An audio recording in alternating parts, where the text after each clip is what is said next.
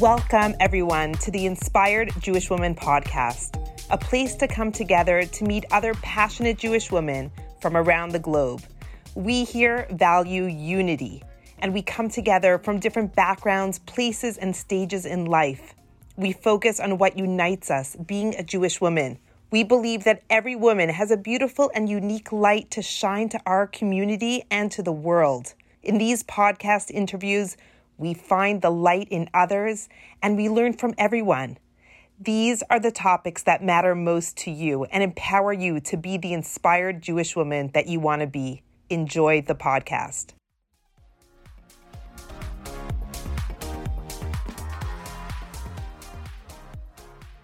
Hi, Yael, and welcome our viewers. Thank you for joining us for another installment of Inspired Jewish Women. I'm so excited for today. You know, Yael, I've been interviewing women from all around the world. I've, I've brought in ladies from Israel and Canada and all over the US. And you're my first one from Swaziland. I'm the only option of Jewish person in Swaziland at the moment. So not that you couldn't find any other Jewish woman in the whole of Swaziland today. No, and none other than my own cousin. This is so, so special. And so Yael Uzantitar, we're excited to get to know you today. And I'm just going to give a little bit of background and how we're related because I actually called my parents this morning and I said, guys, I'm going to be interviewing Yael for my podcast. They were so excited, by the way. They're so proud. How are we related? I'm not so good with all the details, but it's so amazing to hear the mm-hmm. story. I mean, do you know how we're related? Yes, very well. Your grandmother and my grandfather were the siblings that fled and survived the Holocaust. Three of their siblings yes. did not survive. Mm-hmm. One of them, the oldest one, Rachalea, was married with five children in the town of Radzin. And mm-hmm. when I think it was my grandfather Lipa and his brother Mechel, they were working in Warsaw and already the Nazis were coming into Warsaw. So they came back to Radzin to check on the family. There's a family of eight children and parents. And the story goes that my grandfather saw that they had purchased tickets, which was very expensive. They didn't have a lot of money. And the tickets, I think they were going west. They were heading towards where the German army ah, okay. was. Mm-hmm. And my grandfather said, You can't go there. He knew he had come from Warsaw where the Nazis were already there and he ripped up the tickets. And you can imagine mm-hmm. this was their yeah. tickets of freedom, they thought. But he begged them to come with him east towards the Russian mm-hmm. army, towards the border, and they crossed through the river. And he took whoever would come with him. And it was the five of them that survived right? Not everyone yeah. wanted to come, right? Rachalea, she said, I'm too old, I can't yeah. go. The parents, I can't go. And unfortunately, whoever didn't go perished. Exactly. And it's quite amazing that they managed to survive five of them with the in laws and the kids. And that's why we have such a big family today. I know. I mean, my father just told me from those five survivors, he said there's mm-hmm. hundreds of descendants from US and Canada and Israel and Africa. I mean, so what happened is that when they escaped from Siberia, so they worked in Siberia in the camps, and then once the Russia gave them freedom, they looked right and left and says, okay, well, let's go east. And they went to Uzbekistan. And they settled in a town in Uzbekistan. And the train with Henrietta Szold, which rescued kids from all over Europe, came mm-hmm. past. And they took our three uncles, which is my uncle Itzik, his cousin Mordechai and another cousin Yuda and put them on the train because they didn't know what's going to be tomorrow. So rather, let's get these kids out. And they went into with the train that's further later on called Yaldei Tehran, the kids of Tehran, because they went all the way east to Tehran and then they smuggled them into Israel where they met a relative in the kibbutz. So when the war finished and all the five families went back to Ulm to Germany, my grandmother and her sister Menucha had no choice but to go to Israel. So they actually got uh, fake certificates, fake visas and they migrate to Israel as legal migrants, but under false names.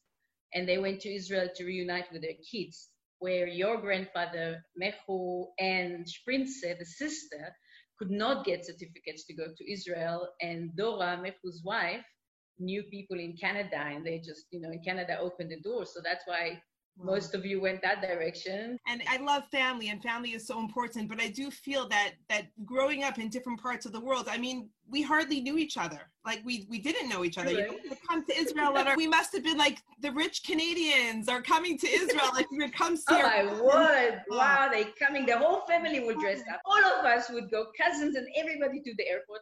Everybody waited with flowers they would come in and my grandmothers would cook the chunt. It was just, it was an event of not in the 70s and 80s when they were coming. Like you couldn't do anything. they're coming. We're like, Wow. Yeah. Wow. It's so it's so special, but there is such a strong connection in the family. I mean, we've been through so much, you know, like we've we've yeah. survived. And thank God it's amazing. And now to reconnect with you after a long time. I think the last time I've seen you was probably at your sister Racheli's wedding. I think so. I think so. I was I was ready to uh, explode. I was like in my ninth month of pregnancy. Yeah. but I knew nothing about you. I learned more about you once I joined Facebook and found you there. yeah, and it's so nice. It's so nice to connect with you from across the world. Technology is so amazing that we could be in our little corners, but be be connected in beautiful ways. So thank you exactly. for coming on today. My cousin Yael from Swaziland. And there's yeah. so much that I want you to share because you are an inspiration. I mean, literally, I, I was writing notes and notes when I got off the phone with you. I called my mother to say, You know who Yael is. She is amazing. She is changing the world. We say like olam chesed yibaneh, you should build a world of loving kindness. That's your mm-hmm. whole life. I mean, listen, we're all doing it. This is what I do in my work. I'm empowering Jewish women. You're doing it in your mm-hmm. work, not with Jewish women, but you are changing the world. You're doing tikkun olam and it's very powerful. So tell us a little bit about your work and then I have a few questions for you. So let's start from the end. Currently, I work with teens after high school in their first career steps, but those teens are coming from underprivileged background. And unfortunately, they did not manage to get the right certificate, the right marks in their IGCSE, their last Form 5 certificate, and they can't apply to government scholarship. But they're coming from um, very poor families, um, some don't really have families. They have extended families, no direct families, no mom, no dad. And somebody needs to just pick up and help them to do that step to become adults.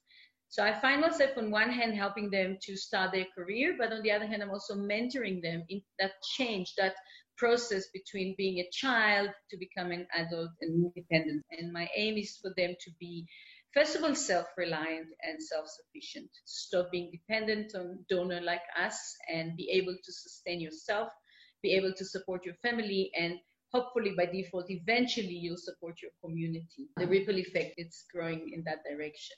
Also, I live in Mbabane, which is the capital of what we call today Eswatini. It was Swaziland for 50 years, and in the last two years we are Eswatini. It's a little kingdom, very small kingdom, absolute monarchy we sitting at the east side of South Africa. So if you look at the map, at the bottom of the map, there is South Africa with three little circles. The east one between Mozambique and South Africa is Eswatini.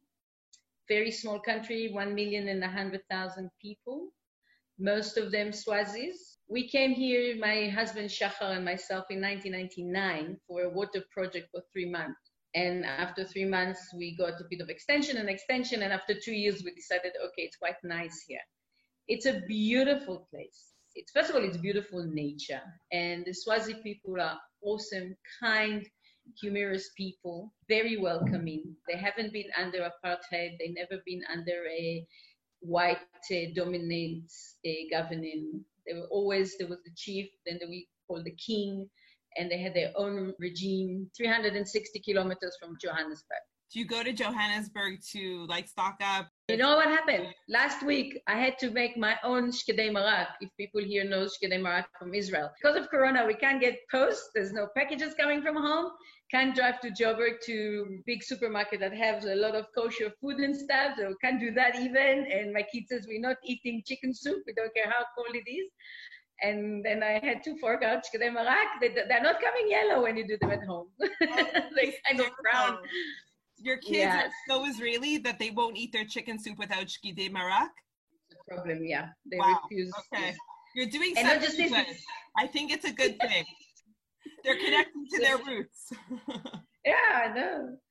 Yeah. It's, uh, by the way, chicken soup always remind me of your grandmother because in 2011 I was in Montreal and I met her on a Friday night and she made this clear chicken soup. I always tell that story.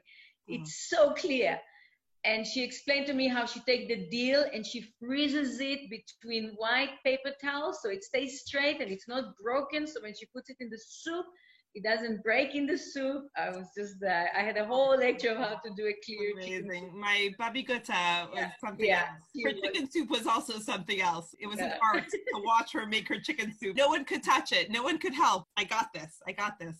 so we do depend on South Africa a lot. Like if you want to go to the gynecologist, or some people go to the dentist, or just shopping, or maybe service your car if there's no dealer in Swaziland. You don't have adequate doctors and services where you live? We do, but think about like a little town in a prairie, something compared to coming to New York. There are good doctors here, but yeah.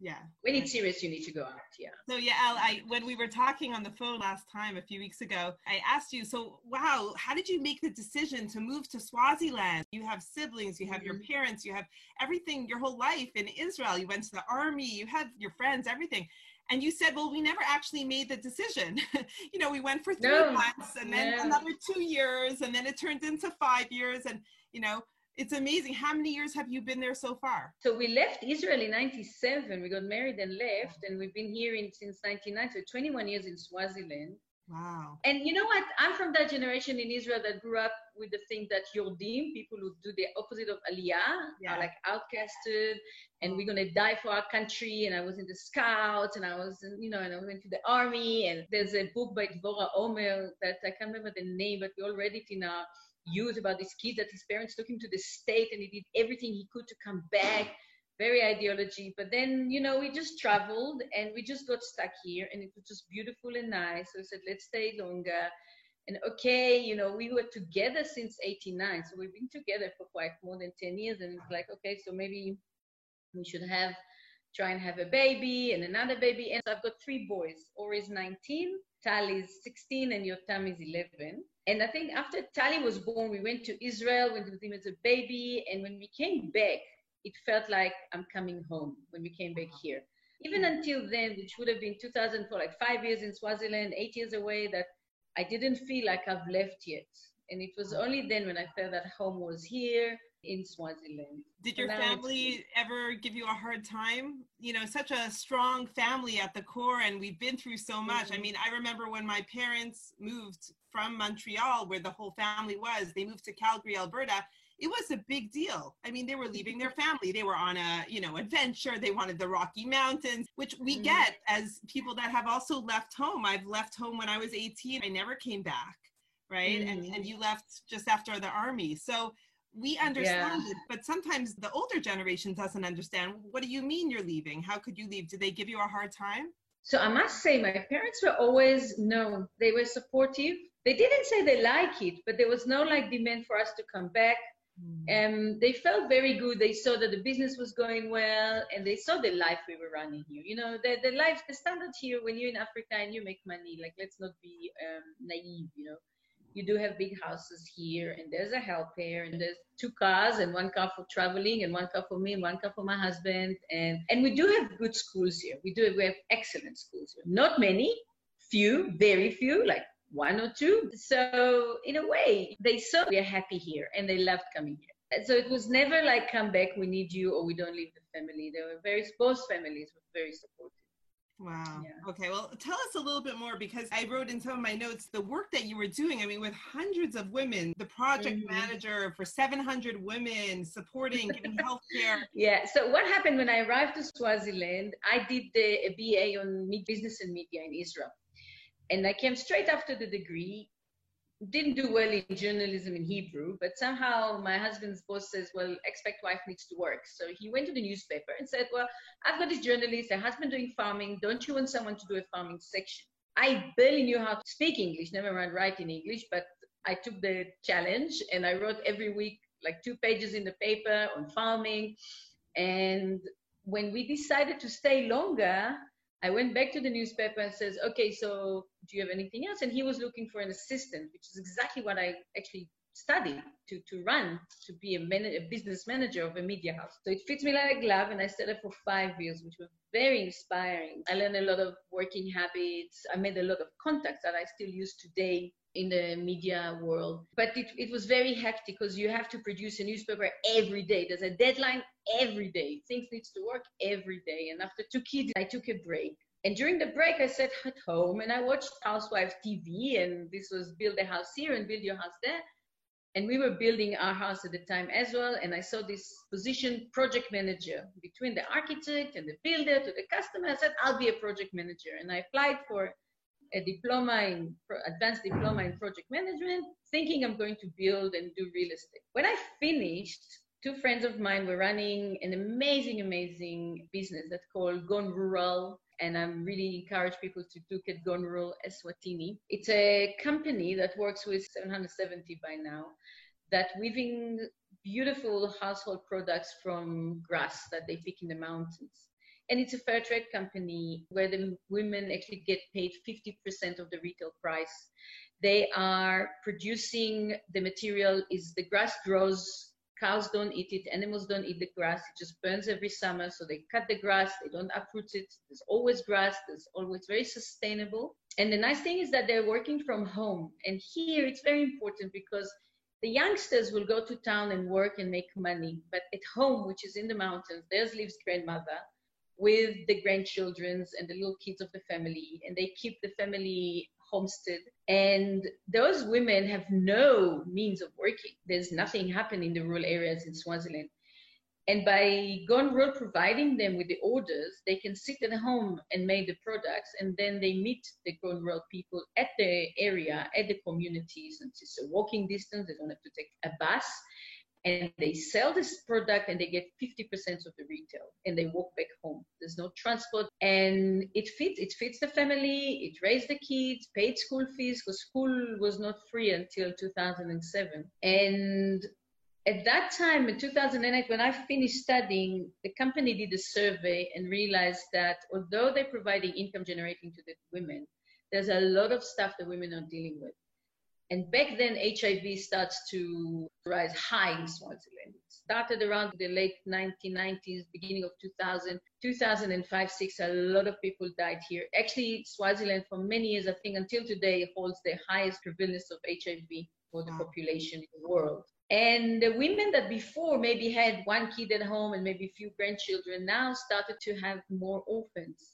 So the kids died, their kids, the grandchildren come to her and suddenly she had more than seven, six, I don't know how many people to feed. The money she was making from the grass mats was not enough. Company cannot fundraise, so they decided to open an NGO to support the women in other ways besides income generating. And that NGO was running for a year. And then they offered me, when I finished my diploma, they offered me to take it. So then my dream of being a project manager of a real estate, I suddenly found myself driving around the communities, meeting women in rural Swaziland, awesome women, very powerful women, um, and helping them with health, with education. They wanted only water and education for the kids because, as I said, school was not free.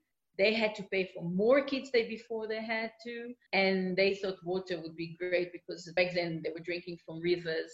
It's starting now, but back then there was no proper infrastructure for drinking water in rural areas. So we started with finding donors for school fees for water projects. Were people getting sick from the water? I mean, water is life. It's interesting question, you know, because well, they, yes, yes, they were, but it wasn't like a cholera outbreaks every once in a while. It was just when you grew up drinking only this river water, your body will adjust. But why should you drink water where your cows are grazing and, and people walking through and it's floods water and stuff like that? So it's more of a human rights to have a proper drinking water rather than a and, and it's like you know, and then the river is very far away and they need to wake up in the morning and go a few kilometers, fetch the water, come back.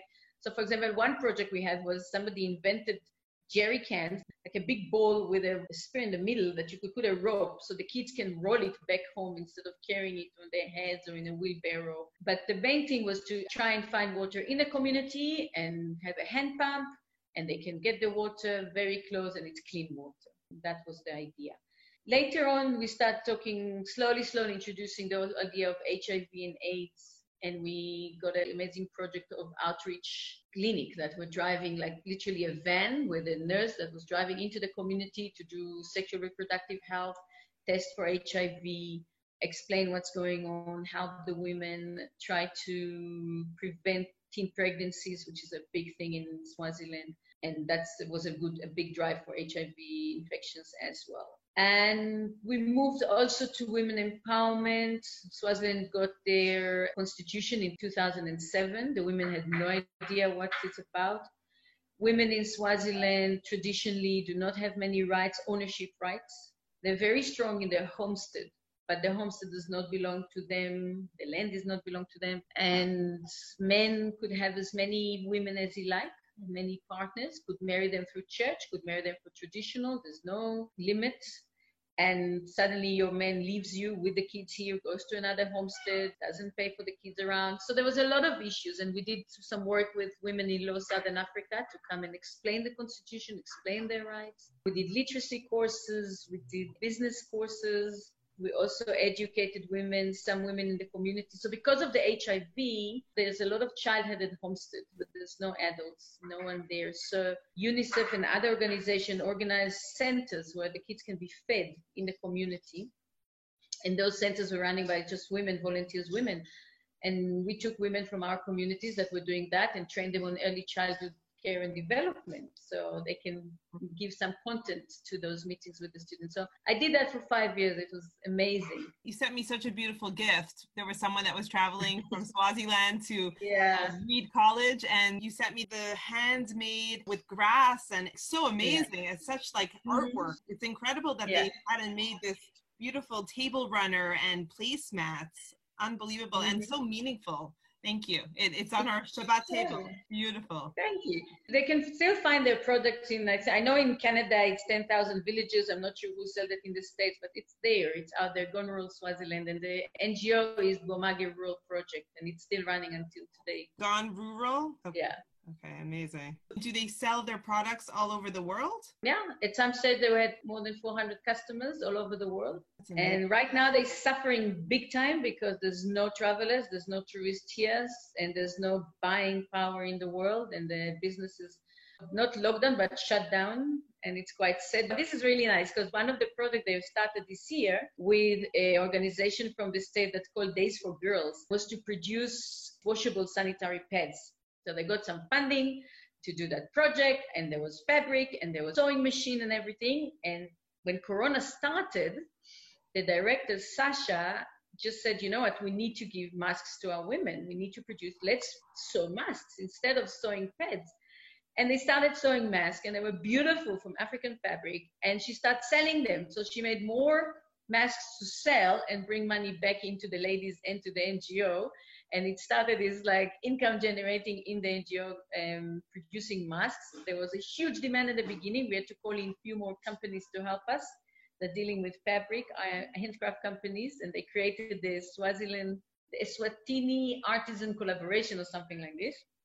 Wow. And some of them still producing masks, but but Sasha managed to generate income to the NGO and to the women uh, through the corona by making masks instead of sanitary pads. Wow, wow. So tell me a little bit about this time during Corona because I know that things have changed all over the world and I know it's been very difficult yeah. for the people in your community. Mm-hmm. So, but you were fundraising and and really like you know going door to door, you you know giving um, undergarments. You said, and t- tell us a little bit mm-hmm. more. What's happened is that Corona, the, the big heat made a big fright here in Africa. And very quickly, South Africa went into lockdown yeah. and Swaziland just followed suit. We were quite better in a way that South Africa could control the international travelers. Swaziland don't have many international travelers coming first into Swaziland. They all landed in South Africa. But we locked down. So we had like three months to kind of get over the anxiety, get used to social distancing, get used. So kids been home. School opened in beginning, uh, end of April, I think schools open for the term. And it's a long term for them. For my three kids working from home, but we privilege in that the private school went online schooling, but majority majority of Swazi kids have been out of school. Wow. UNICEF did an amazing job of bringing syllabus into the radio and to the newspaper.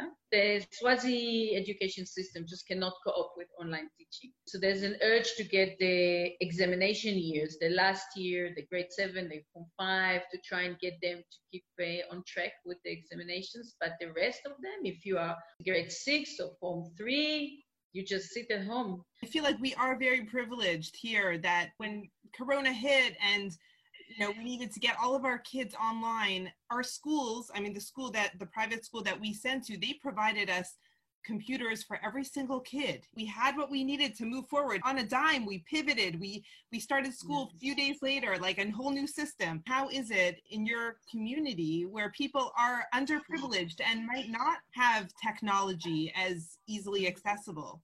I mean is there yeah. internet access in every home no. So it's expensive. Internet is expensive. It's not cheap. Let's talk about my current students, which are not the students at school, but they they study in private institutions. So they will study to do an account and finance, or that's the NGO I'm working with now in, in Tlosoligo Sasa. And they might be doing teaching, preschool teaching. Some were doing mechanics work, and suddenly they had to leave school. So those private schools manage to go online, but the online means that they sending materials as PDF on WhatsApp and the students studying at home.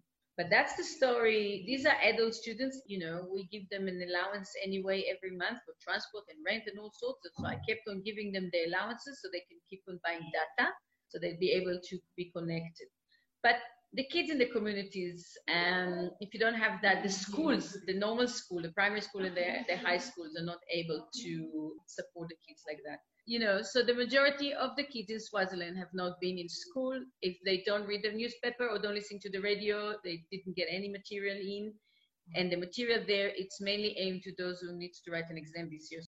Tell us about these Corona kits that you were driving around when Corona started here, one of my students called and said, I think I have Corona, I think I have Corona. I said, Do you have fever? I said, I don't know. And then I realized it doesn't have a thermometer. And I wrote an email to the company that import all the pharmaceuticals to Swaziland. And I said, listen, guys, I need to buy about 120 thermometers, some paracetamol, some vitamin C. And I thought if I create that little kit, they can have it for the emergency. And that company was very kind and they supplied me with uh, 35 kits of paracetamol and vitamin C. And they also donated to another project that I was doing. They donated vitamins last year, so I had a lot of leftover vitamins. Um, but there was no. By the time I remember, I figured to do that, there were no more thermometers left in the whole country. You can't get those simple thermometers. You can only get those scanners for 2,000 rand. Like a hundred something yeah. So i couldn't do thermometer but i said okay let's start that. And then i bought a lot of masks um, to put in as well. And it's very interesting because in february i was in a conference in job and there is a organization called zabra which is za south africa and bra they collecting secondhand bras in Europe and the States and Australia, and they bring they smuggling them into South Africa because you're not allowed to bring secondhand clothes to South Africa uh, to give to give to any woman who needs a bra and just can't afford buying it. So I had a bag of bra, a bag of panties, a bag of masks, and then vitamins and my corona kit. And I traveled around to meet some of my students. I could meet everybody, and I gave them those, and also gave me hand sanitizers. But you know what? I did a big survey where I called everybody to find out, and, and none of my students been exposed, and none of my students tested positive. Wow. I have a few questions that are really pressing on my mind. So one, I mean, here you are, the only Jewish woman in your country? It's not that I'm the only Jewish people. I've got a very good Jewish American friends here. There are a few Jewish women here definitely the only Israeli at the moment. And I'm assuming everyone knows that you're Israeli, right? I mean, like Israeli yeah. kind of we have you have your own like flair, and you're you know you have your own. You're like the sabra. You can't uh, mm-hmm. you can't hide it. and and here you are like working with all these non-Jews. I mean, making such a you know a kiddush Hashem, a sanctification of God's name in the world. You know, mm-hmm. you're being a light onto the nations. You're you're, you're doing exactly what the mission statement is. I'm gonna finish that conversation thinking I'm glowing, hey? no, but I mean that's how I see you. I do see you glowing, uh-huh. and and and just like wow, kol hakavod, like this is what it is. Being on the front lines, making the world a better place. Reading your CV, it's like your your goal is to help create a better world where independent and empowered people live a happy and healthy life. I mean, what could be what could be better than this? This is it's inspiring to all of us, to all the listeners. Yesterday, I we took our friends who are not Jews and the atheist British people, but he's 13, and I said to them, well, he has to climb. We have one mountain here called Sibebe, which is the second highest rock in the world.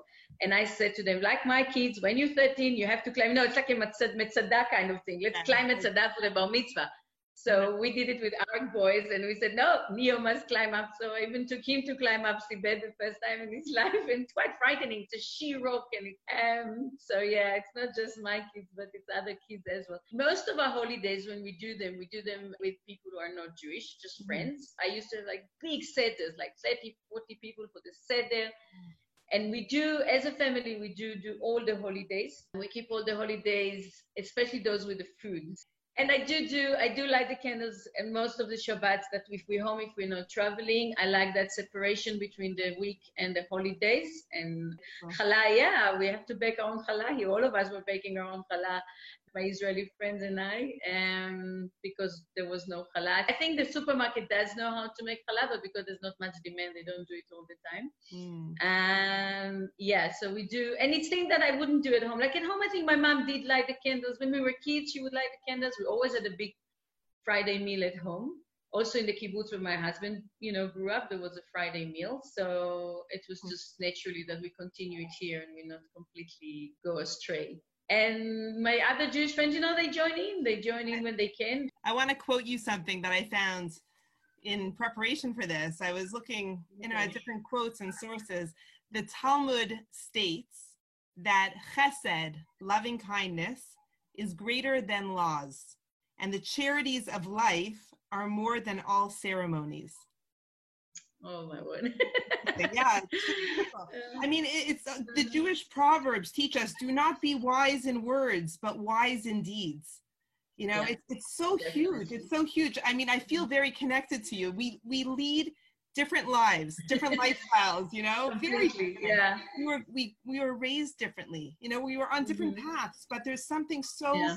bonding between your work and my work and and our hearts in the right place just to make the world yeah. A better place and to bring a better place. This, this sanctification of, of God's yeah. name into the world, this kiddush mm-hmm. Hashem. So you you mentioned to me that that sometimes when you're working with your teens and they misbehave, you'll say, I'm Yael, you know, like the biblical Yael. yeah, when I introduced my name, I said, okay, open the book of Judge, chapter two, and you just see I'm a hero. You know, I can lead you well, but uh, I can also peg you if you don't listen to me. So it's my opening. Put a peg my opening. head. so I, I think that's amazing how you could be who you are in your mm-hmm. environment mm-hmm. and just be the shining light wherever you go everyone knows you're a jewish woman you stand for the jewish people and you say it without even knowing me it's kind of and i think a lot of people would yeah i've been following you i i read what you're posting i see the work that you're doing it's holy mm-hmm. work it's holy work yeah. and listen there's lots of different types of holy work and there's lots of different paths but it's it's mm-hmm. interesting like our our grandparents, you and I, they nearly didn't survive. You know, it was a miracle. My other grandparents, most of them are sole survivors. You know, my grandmother mm-hmm, Gutta, yeah. she was mm-hmm. the oldest of six children. There was no mm-hmm. one when she and my grandfather searched after the war for any family, any survivor. There was mm-hmm. no mm-hmm. one from a huge, yeah. illustrious family. I mean, she had a huge family of close to a hundred family members.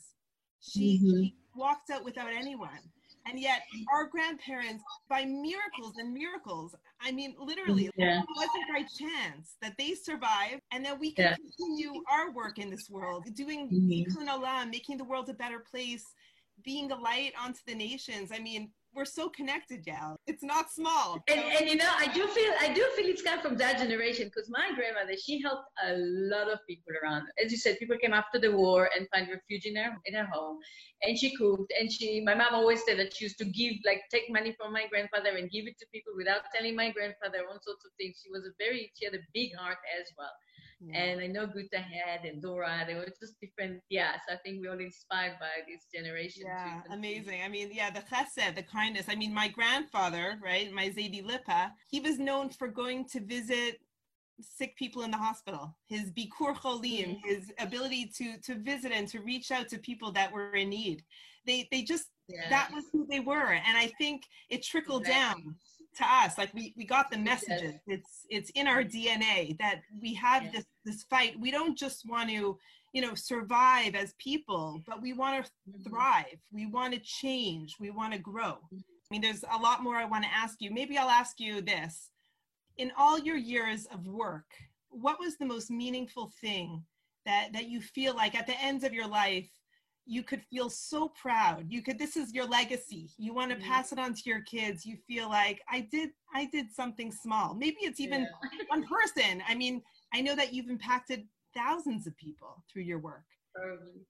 You know, it's interesting because when I was working with Gone Rural boMake or boMake Rural Project, as they call it today, I worked with 700 women and we impacted 10,000 people, but you didn't really see it. And it brought me to the project I'm doing now, which is I'm blessed with a great donor, Solon Foundation, that helps me. And I work with a selective group of people. I only get 20 people every year. And it gives me the opportunity to work with them one on one and get to know them and, and to see the change that I'm creating in their life. And this is so special. They're supposed to pay us back 25%. So we don't say goodbye after the year. What I do now, we give them money to go to do a course of their choice. And then I do, I facilitate a life skill training program that I develop. And here I touch in your goals and your dreams and who I am and what's my values. And then we move to write your CV, job interview, uh, and things like this. I also take them hiking up to the top of the mountain because we have to, re- to aim high and reach our goals. And in between the money they contribute back, I invite other speakers to come and talk to them about other things. Then I can pay for paid workshops with the money the students are paying to the organization. And here we touch a lot on gender-based violence. Here we touch a lot of respect. Um, here I'm trying to do more of personal development in a sense of what my past was, not necessarily what my future will be. If I grew up in an abused family, if I was raped when I was young, if I was abused child, or I was the orphan in the family and nobody looked after me because it wasn't my mom or my dad, doesn't mean that the new family I'm going to have is has to be the same.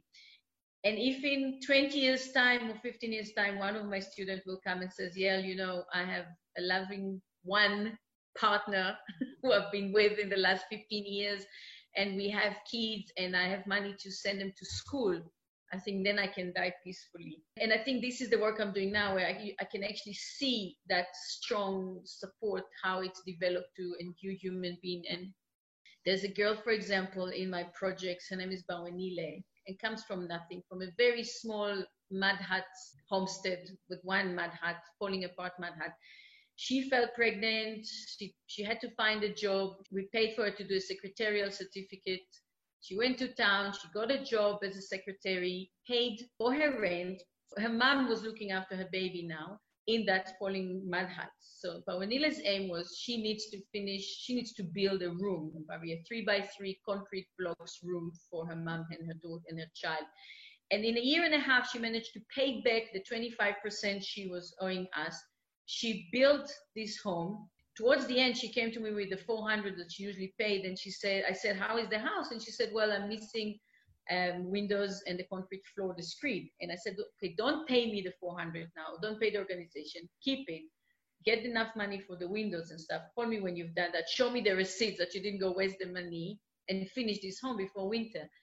And she called me two months later and she says, Come with the bakkie. bakkie's open van. Because now I've got the concrete, I've got the windows, I need to get it to mom. So here I am, schlepped up the mountain, me and my gardener, with a load of cement and windows.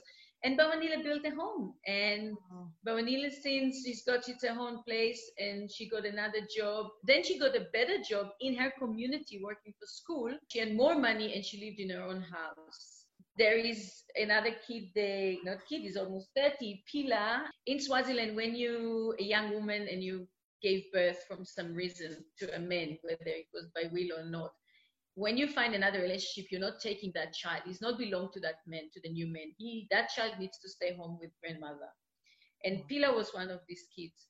But now he studied carpentry, He got a nice job in a good, in a big warehouse, I mean, hardware shop in Swaziland Uh, they trained him on bigger machines. The man is now supporting his mom that abandoned him with his grandmother when he was young. His siblings from the mom and the other husband pays for the niece school fees at preschool. He was paying for her. He paid for his sister to go to do another course. He bought a land for his mom with the money he's earning. So for me, Pila, by the age of 30, is now the old man that looks after everybody. Just and I can only see, I can already see the impact. So he could have come to work in that hardware shop as anything, as a shop, as a shelf picker. But because he had a certificate in carpentry, they took him in as a carpenter and they trained him more. So it's just give them that stepping stone, that jump from just being a house helper or a cane sugar cane cutter to someone with a qualification that can get further in life. So when they come to me and said to me, my wife upset me and I did not beat her, I know that I really won now, big time there are so many different ways of helping people but but what i'm learning from you is really education is the most important thing you could give. It's such a mm-hmm. gift like you're changing lives through you know you're starting small with with these teenagers but you see how their lives change when they have education and they have some of their needs met and they're able to you know have the confidence to go out into the world and to graduate and to all of this stuff. Yeah. there are many different levels of charity. You could give someone money. they can't believe themselves. When they see the certificate of graduation they call me excited. Like they because these kids did not get a proper um, high school certificate. They didn't manage to get a high school certificate. So for them to get a secretarial or social work and community development or hiv testing and counseling diploma for them it's like you know it is a major thing. But mm. i'm not alone. I'm just another step on their way. So they, they come to me from organization that look after them through school fees and they choosing them as they come along. So the donors help with school fees and then once they finish form five I pick up very few and I work with them. So I, again, I'm sorry I'm not influencing 10,000 kids now, but um, my 120 at the moment we're on 120 and i'm very satisfied. It's very it's amazing. And honestly even if we change one life i think that's also amazing you know and could yeah that's, that's i think that's my motto now. Right? i think i came down from trying to save the whole village and provide water to the whole community to really help that one kid to make it in life and okay. then i can relax it's, it's really the highest the highest form of, of helping someone because you're getting them on their feet so that they can help themselves in a respectful way. So mm-hmm. tremendous.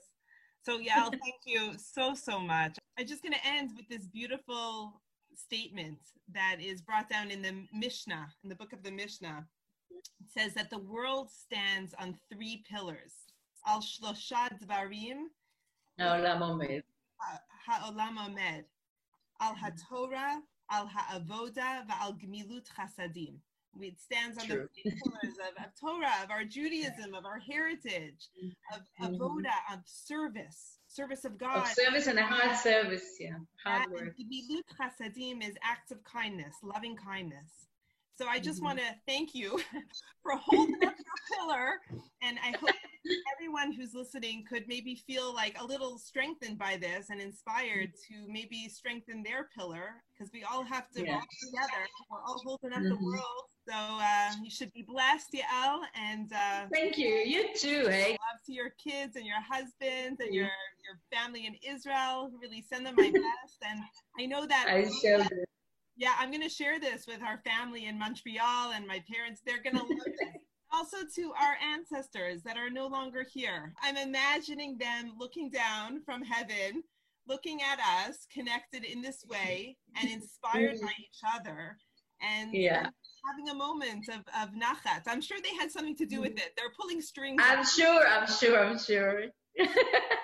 They're the, the net oh, beyond the net. Thank you. Thank you very much. Such an honor. I love you. Keep doing your work. Bye bye. Thank you for listening. We value that you are a part of our community.